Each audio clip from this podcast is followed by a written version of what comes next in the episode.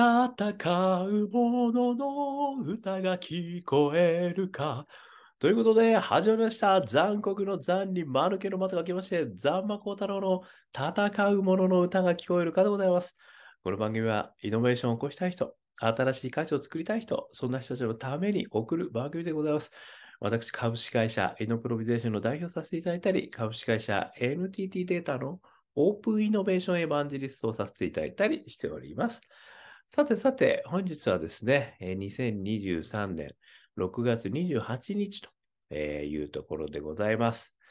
えー、今日はですね、えー、昨日、えー、ご紹介させていただいた本、これの引き続きになるんですけれども、あのー、よし、えー、岸見、岸見一郎先生ですね。えー、こちらがですね、えー、書かれてます。愛とためらいの哲学というところからですね、極めてこの愛に近い話ではあるんですけれども、あの、非常にですね、寂しい時、ね、あの、寂しい症候群、これは私が勝手に言ってるんですけども、こういった時に、えー、聞く、非常にあの面白いソリューションというかですね、まあイノベーションだと思うんですよね、これも。なので、あの、寂しい症候群からの脱却、イノベーションについてですね、ちょっと学んだなと思ったことを今日はお話ししてみたいというふうに思っております。えー、こちらの岸見一郎先生ですが、哲学者ということでね、もうたくさんの本を書かれている方ですけれども、こういうことを言われています。相互依存状態において、各自は自立しているのですが、存在の次元では自分だけで完結しているのではなく、自分が完成するためには他者を必要とし、他者も自分と必要とするので、自分もまた他者を支えなければなりません。ということを書いているんですよね。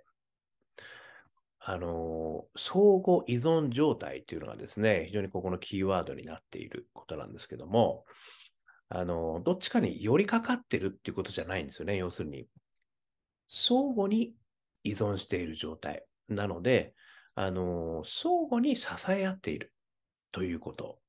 これがですね、あの、非常に重要であるということを言っているんですよね。で、さらにですね、そこには支配。非支配関係はありません。自分が持てるものが叱るべき相手の中で共鳴し、自分もまた共鳴します。そしてここからが結論ですけれども、かくて、たとえいつも一緒にいなくても、また遠く離れていても、互いに影響を及ぼし合うことができるのです。と言ってるんですよね。つまりですね、この相互依存状態ということを作り上げることによってですね、支配とか非支配、そういったこともなくて、さらには一緒にもいなくても、もっと言えば遠く離れていても、えー、互いに影響を及ぼし合うことができる、つまり、まあ、平気になるということをですね、あの言われてるんですね。で、この考え方がですね、私、まさに、あの、寂しがり屋な、私でございますけれどもね、えー、寂しい症候群からとですね、これは脱却ができる素晴らしいソリューションだなっていうふうに思ったんですよね。まあ要するに相互依存状態を作ることができれば寂しい状態からは抜け出すことができるということなんですよ。で、ここからがですね、まあ私がちょっと考えたことなんですけども、じゃあこの寂しい相互依存状態、これを作り出すためにはどうしたらいいのかということだと思うんですよね。これについて私はみっつあの思いましたというところをあのお話しさせていただきます。ひとつめ。まずは自分から他者を支えるなんですよ。まあこれがあの一番キーポイントと言っていいと思うんですけれども、まずは自分からってことなんですよね。ね、こう。寂しい寂しい。ね。あの、あの人が ライン 全然連絡来なくなっちゃった。もう寂しくて知りそう。で、なるわけですよね。まあ、ところがですね、そうじゃねえんだと。ね。あの人のせいじゃないんだと。まずは自分から、えー、他者を支えようとする。してますかっていうことなんですよ。これね、これはね、かなりあの深い。深いし、難しいですよね。これはね。やっぱりどうしてもね、あの、いや、あいつがだって連絡してこねえから、バカ野郎みたいな、寂しいじゃねえか、この野郎みたいなことになってるわけじゃないですか。でそれが、いや、それってお前のせいだからって言われても、ええー、みたいな、全く理解不明みたいなことになるんですけども、ここがね、自分起点で、まずは他者を支えに行くということが、その状態から脱却する唯一の方法であるってことなんですよ。すごいイノベーションだと思いませんか、これは。ね、あの、連絡来ないやつをとっちめてやることじゃないんですよ。ね、違うと。ね、お前が支えようとしてないっていうことね。これ一つ目。これすごいイノベーションだなと思って。そして二つ目。共鳴を感じる。で、この中にもね、さっきちょっと文の中にもありましたけど、やっぱりこの自分が何かをね、アクションして、まあ、支えようと、まあ、もしくはね、あの、何かいいことをしてあげようと、やったときに、それに対して共鳴を感じようと。で、これも要はやりっぱなしで、ほら、じゃないってことですよね。こう、なんかこう、跳ね返ってくるもの。そういうのをこう感じる。ね。あの、向こうが何感じるか分かりませんからね。これを感じることが大事なんじゃないかと。この共鳴度合いっていうんですかね。響いてる、響いてる。みたいなね。また響いてない、みたいな。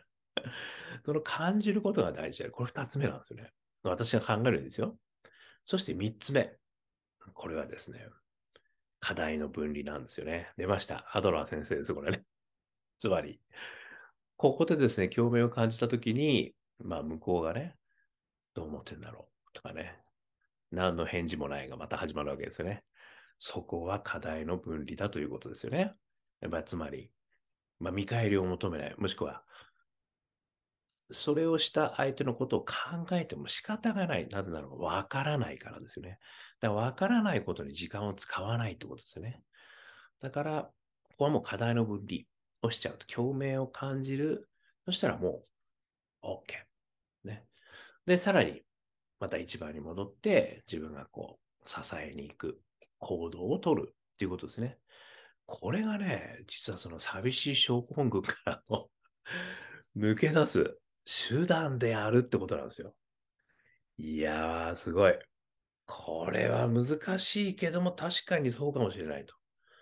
あの、私が好きなですね、あの、歌詞があるんですけども、ももいろクローバーZさんのですね、白金の夜明けっていうね、あの、この中にですね、誰も、誰も一人じゃない、一人になろうとするだけなんだっていうのなんですよ。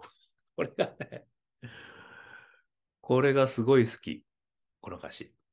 だから、これとね、すごく私は似てるなと思うんですね。つまり、誰も一人じゃないんだと。ね、つまり、寂しい寂しい、ね、思う寂しい症候群、一人だと思っちゃってるんですけど、一人になろうとしてるだけなんだということなんですよ。つまり、自分からのアクションが、あの、ないという状態になってしまったときに自分が寂しん坊になっちゃうっていうことなんですよね。だからそれをしないためには、先ほどの一番目、まずは人を支えに行くというですね、この行動をすることによって、すべてが好転していくってことなんですよ。これすごい魔法のようだと思いませんか？いや、私はちょっとね、これ本当感動しちゃったんですよね。で、いや、本当にそうかっていう話もね、これはね、思いますよ、やっぱり。いや、本当にそんなことになるから。まあでもね、やっぱり自分の気持ちとしてはそういうことになるんだと思うんですよね。これがね、面白い。私はこれは本当にあの、寂しん坊症候群からの脱却イノベーションというふうにね、あの、勝手にタイトルをつけさせていただきましたけれども、ちょっとこれはね、私も、あの、肝に銘じなきゃいけないなと思いました。まあ、特にね、これは、あの、イノベーターの皆さんにとっては、あの、みっつの要素ありますね。パッション、仲間、大義。まあ、そのうちの仲間ですよね。この仲間とのやりとりの中で、よくあの経営者はね、孤独を感じるとかね、経営者はやっぱり孤独なんだよみたいな、誰も俺の気持ちなんて分かっちゃいないんだよみたいなことありますよね。で、そこではたと思い出してください。で、寂しん坊症候群を抜け出すイノベーション。まずは他人を支えに行くなんですよ。すごい。これすごいよね。いや、まさに。でもね、ここに真理があるんだと私は思いました。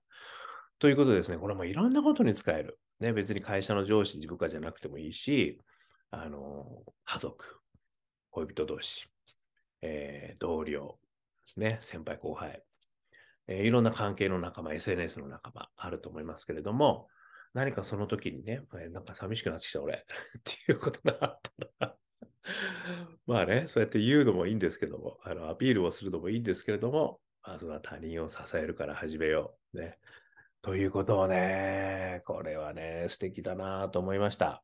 ということで、岸見一郎先生の、ね、哲学者の、えー、この金言、あの、今日は私ちょっと感動したということでご紹介させていただきました。少しでも幸いになりましたら幸いです。ということで、YouTube、ポッドキャスト、毎日話してますんで、登録、ね、してくださいね。